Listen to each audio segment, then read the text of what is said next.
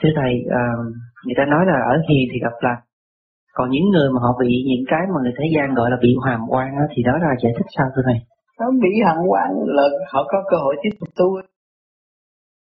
Họ tu nữa được kiếp trước họ tu được một phần nữa rồi bây giờ mà họ phải bị hàm quan nhiều mới thấy đời thấy đời không ra gì thì thôi đi tu luôn. Họ còn dễ đắc đạo hơn nữa. Thì những cái hàm quan đó là những cái thúc đẩy những cái thúc đẩy cho họ trở về tu học thanh tịnh. Họ lại học duyên trời Phật hơn. Họ chỉ biết trời biết tôi thôi chứ họ nó quan quá tôi chịu không nổi. Thôi lên tu là vậy đó. Nhưng mà những người họ bị hàm quan như vậy rồi rồi những cái như về lực vay trả của họ như vậy rồi người khác đã vay của họ rồi thì gì? Họ có trở lại để mà người ta trả lại cho họ không thưa thầy?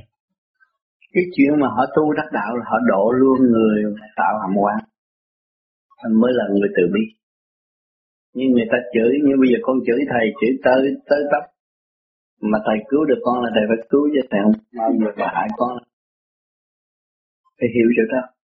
Cái người đắc đạo là chỉ biết thương yêu. Cấm cái sự ghét bỏ. Không được ghét ai, chỉ biết thương yêu.